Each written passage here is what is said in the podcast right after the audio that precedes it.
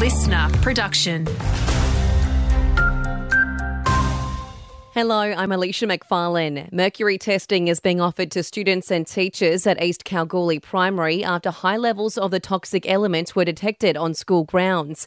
It was found after police busted an illegal gold extracting operation at a nearby property. As a precaution, the Goldfield School has been closed. Passengers flying across regional WA are being warned to expect days of disruptions as pilots ramp up industrial action.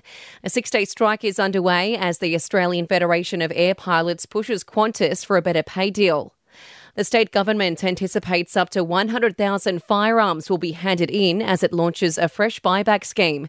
The program will start next Wednesday and run for six months. Police Minister Paul Papalia says gun owners can get up to $1,000 for their firearm. It's not mandatory, it's completely voluntary. $64.3 million is a lot of money, and it's dedicated to improving community safety by reducing the number of firearms, the number of guns in our community. A 43 year old Perth man has been fined $5,000 over an animal cruelty incident back in 2021.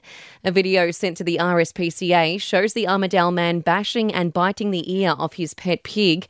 He's also been banned from ever owning an animal again. Mazda has been ordered to pay a more than $11 million fine over their handling of serious car faults.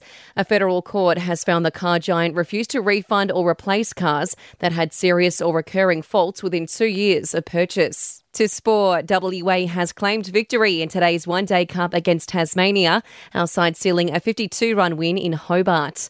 Freo CEO insists the club will do everything it can to help fast track Heath Chapman's rehab from a hamstring strain.